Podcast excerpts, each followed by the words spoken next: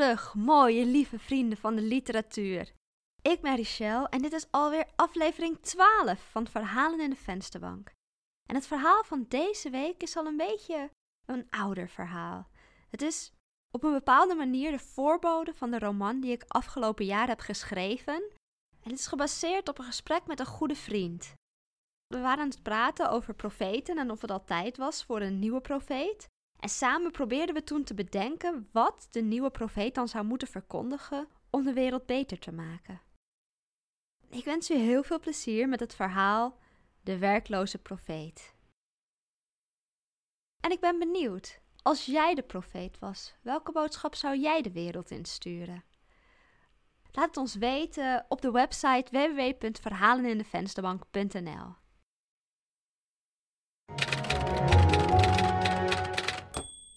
De werkloze profeet. Geschreven en voorgelezen door Richelle en Edens. Hij was geen gewone jongen. Al vanaf zeer jonge leeftijd besefte hij dat hij was voorbestemd voor grootse dingen. Wat die grootse dingen precies waren, dat wist hij nog niet. Eerst dacht hij dat hij wellicht een beroemde acteur zou worden, of dat hij een Nobelprijs zou winnen.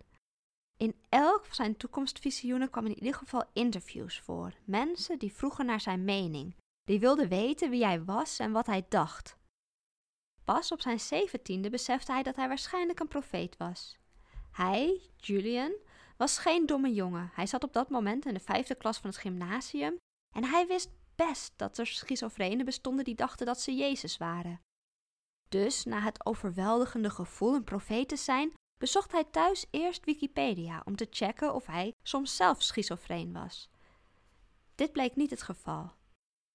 Daarna zocht hij op internet naar de religie waarvan hij de profeet zou moeten zijn. Iets monotheïstisch, zoals het christendom of de islam? De monotheïsten leken de laatste 2000 jaar het meest populair te zijn in ieder geval. En de monotheïsten hechten ook het meeste waarde aan profeten. Als hij beroemd moest worden, kon hij het beste een profeet van een monotheïstische religie zijn. Alhoewel hij liever niet zijn naam wilde verbinden aan toekomstige oorlogen. Ook stond de jaloerse aard van de monotheïstische goden hem tegen. Een polytheïstische religie dan, zoals het Hindoeïsme of de Noorse mythologie. Veel meisjes vonden Thor aantrekkelijk, in ieder geval de Thor uit de Marvel-films. Hij was misschien een profeet, maar hij was natuurlijk ook gewoon een 17-jarige jongen met het bijbehorende testosteron. Als hij niet piekerde over zijn bestemming hier op aarde en op Wikipedia op zoek was naar de juiste religie, dan surfde hij over websites als Pornhub en Spankbang. Met zijn hand in zijn broek luisterde hij aandachtig naar de voetstappen van zijn moeder over de trap. En hij probeerde op tijd te determineren of ze gewassen kleding naar boven bracht, of dat ze om een of andere reden zijn kamerdeur zou openen. In de dagen dat hij nadacht over de Noorse mythologie kwamen zijn twee activiteiten samen. En fantaseerde hij hoe meisjes naar hem zouden verlangen als hij de profeet van Thor was. Een week, nee, ongeveer tien dagen hielden die fantasieën stand. Daarna besefte hij dat de polytheïstische goden meer feilbaar waren dan de monotheïstische. De monotheïsten waren in ieder geval almachtig en alwetend, ook al waren ze daarnaast jaloers en haatdragend. In al zijn onderzoek dat hij deed naar religies kwam hij erachter dat de inhoud van het verhaal minder uitmaakte dan de interpretatie. Alle religies gingen over de manier waarop je in het leven stond. Ze gaven houvast en richting en ze verschaften een methode om met tegenslagen om te gaan. Of je nu zei: Ik vertrouw op God, zoals een christen, of zei: Ik besef dat ik niet overal de controle over heb, zoals een atheïst. De truc zat hem in het loslaten zelf, niet over de reden voor dat loslaten. De gelukkige gelovige en de gelukkige ongelovige lijken qua mentaliteit meer op elkaar dan een gelukkige en een ongelukkige van dezelfde religie. Julian probeerde meer levenslessen te distilleren door juist alle religies te combineren en het punt waar ze elkaar overlapten te bestuderen. Daarna ging hij over naar de zesde klas van het gymnasium. Zijn verantwoordelijkheden als toekomstige profeet verschoven tijdelijk naar de achtergrond. Zijn prioriteiten lagen bij zijn eindexamen Nederlands. Na de schoolexamen stond hij een 5 gemiddeld, dus hij moest op het centraal schriftelijk minstens een 6 halen. Hij studeerde beneden in de woonkamer, zodat hij niet afgeleid werd door het internet. En zijn moeder beloofde dat ze een deel van zijn rijlessen zou betalen als hij zijn diploma haalde zonder herkansingen. Ook bezocht hij in die tijd verschillende open dagen van universiteiten. Hij schreef zich in voor een opleiding informatica, omdat hij hield van computers en dacht dat het hem makkelijk af zou gaan. Ergens in zijn achterhoofd zeurde nog wel het idee dat hij voorbestemd was voor iets anders. Maar hij stelde zichzelf gerust door te zeggen dat informatica de toekomst was. Dat een moderne profeet moest weten hoe sociale media werkten om met zijn volgelingen te kunnen communiceren. Stond er niet ergens geschreven dat de hele wereld zou zien hoe de profeet terugkeerde op aarde? Daarmee bedoelden die oude schrijvers natuurlijk dat er een filmpje van de profeet viral zou gaan op YouTube. Stel dat je 2000 jaar geleden geboren was, dan kende je geen woorden voor deze wereld van massacommunicatie en technologie en connectiviteit. Dan schreef je simpelweg op dat de gehele wereld het zou aanschouwen. Hij studeerde in Leiden en slechts af en toe werden zijn oude overtuigingen weer actueel. Vooral in depressieve, eenzame nachten struinde hij het internet af op zoek naar verklaringen, op zoek naar een of andere zingeving. Hij zat op zijn bed in het studentenhuis met zijn laptop op zijn knieën. In de hoek van de kamer zat een spin, die hij in een dronken bui Paal had genoemd. En nu, vanwege die naam, kon hij hem niet meer doden. Twee kamers verder had een huisgenoot voor de zoveelste keer die nacht seks met zijn vriendin, die overdreven en aanstellerig schreeuwde. Julian vond een zweverige website over zogenaamde hoogsensitieve personen die er waren om de mensheid het Aquarius-tijdperk in te begeleiden. De website ging ook over sterrenkunde, over de omwenteling van de aardas in ongeveer 2100 jaar en dat er bij elke omwenteling een nieuw tijdperk aanbrak. We kwamen nu net uit het tijdperk van het vissen. Jezus, Ichtus, zie je wel, het klopt. We zouden naar het tijdperk Waterman gaan. Julian geloofde niet in hoogsensitiviteit. Ten eerste vond hij dat iets voor onopvallende vrouwen van middelbare leeftijd met een kat. En ten tweede vond hij het iets als ADHD en autisme en borderline en allerlei andere labeltjes. Een verzinsel van de farmaceutische bedrijven die inspeelden op de behoefte van mensen om uitzonderlijk te zijn en ergens bij te horen tegelijk. Toch deed Julian de test en hij was voor 58% hoogsensitief, zei de website. Hij had iets extremer verwacht. Een resultaat onder de 10 of boven de 90 bijvoorbeeld. Hij klikte de website weg. De dagen daarna sluimerde het nieuwe tijdperk in zijn gedachten door. Misschien bevatte de website toch een kern van waarheid. Wellicht was hij niet de profeet van een bestaande religie, maar zou met hem een nieuwe religie ontkiemen. Hoe zou die religie eruit moeten zien? Wat voor religie was er nodig, nu en de komende 2000 jaar? Er waren geen onverklaarbare natuurverschijnselen meer die aan een god toegedicht moesten worden. De wetenschap kon prima de wereld om ons heen verklaren. Advies over het omgaan met tegenslag en het vinden van geluk kon je lezen in Psychologie Magazine of Happiness of dat soort tijdschriften. Zelfs een hemel was inmiddels overbodig geworden. Wij zijn hier met internet en pizzabezorgers beter af dan in de beschreven paradijzen. Een mak wild zwijn dat rondrent met het slachtmes al in zijn rug is geen utopie meer als je bij de slager kant-en-klare gekruide plakjes ham kunt kopen. De functie van de nieuwe religie zou alleen nog maar te maken hebben met rituelen en de verbinding die we daaruit halen. De nieuwe religie zou een nieuwe en onfeilbare God moeten hebben. Een God zonder zelfbewustzijn. Alle slechte eigenschappen van andere goden kwamen altijd voort uit een zelfbewustzijn.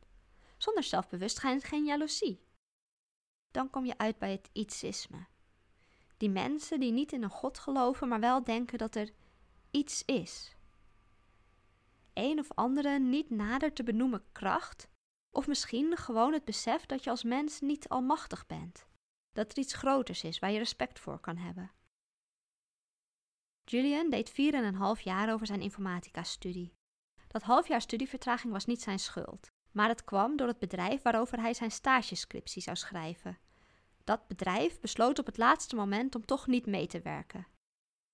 Uiteindelijk kon hij zijn diploma ophalen. Gewoon bij het secretariaat. Er was niet eens een speciale ceremonie, wat me een beetje teleurstelde. Zijn diploma ontvangen voelde als volwassen worden. Hij zocht een baan om zijn studieschuld af te betalen en hij ging met een groepje vrienden die hij kende van het uitgaan op vakantie naar Italië. Toen hij in Rome was, verwachtte hij dat er iets zou gebeuren. Dat er een lichtstraal van boven zou komen die hem zou verheffen.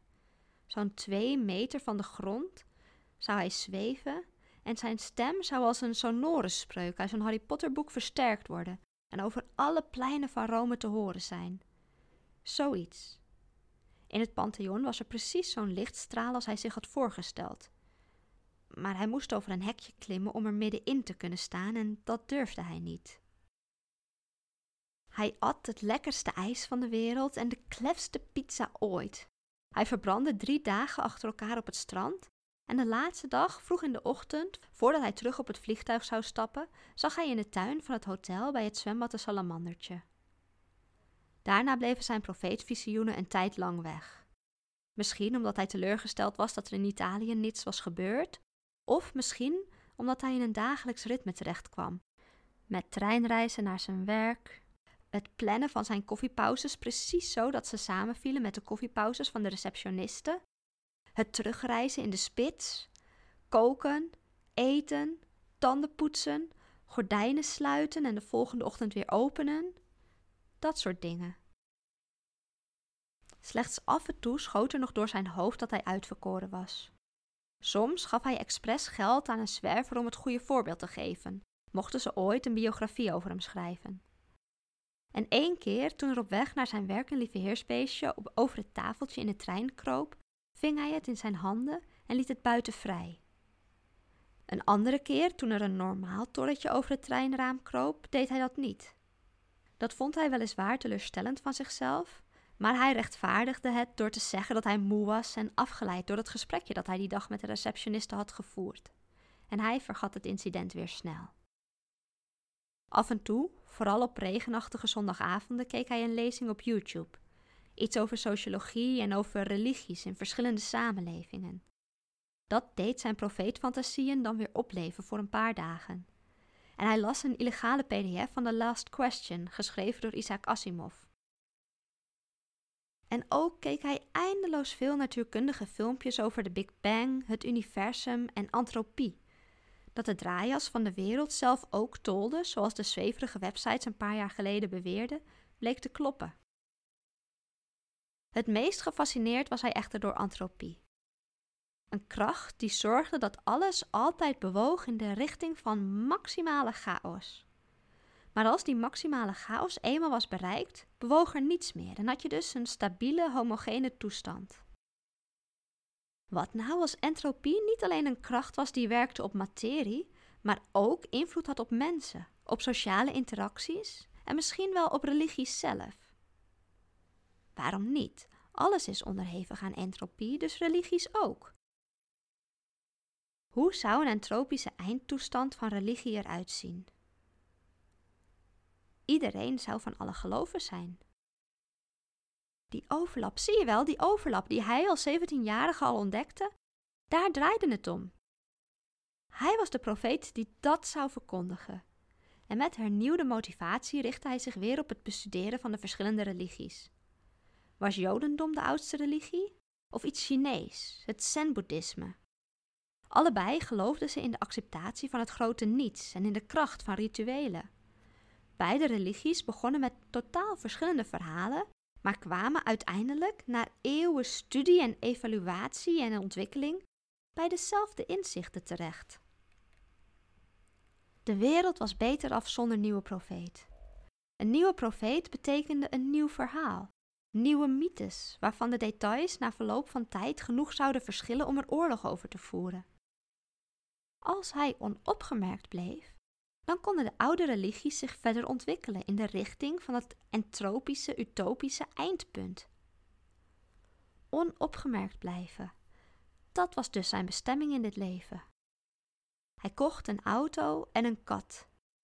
Iedere dag at hij een magnetronmaaltijd achter zijn laptop. Tenzij er een belangrijke voetbalwedstrijd op tv was, dan at hij voor de tv. De meeste avonden kwam zijn kat bij hem zitten en bedelde met onweerstaanbaar grote ogen tot hij het plastic bakje van de magnetronmaaltijd mocht uitlikken. Soms maakte Julian een foto van zijn kat en postte daar een foto van op Facebook. Katten waren populair op internet. Katten waren ook populair in oud-Egyptische religies.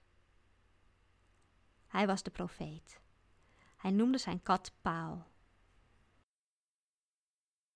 U heeft geluisterd naar het verhaal De werkloze profeet, geschreven en voorgelezen door Richelle en Edens.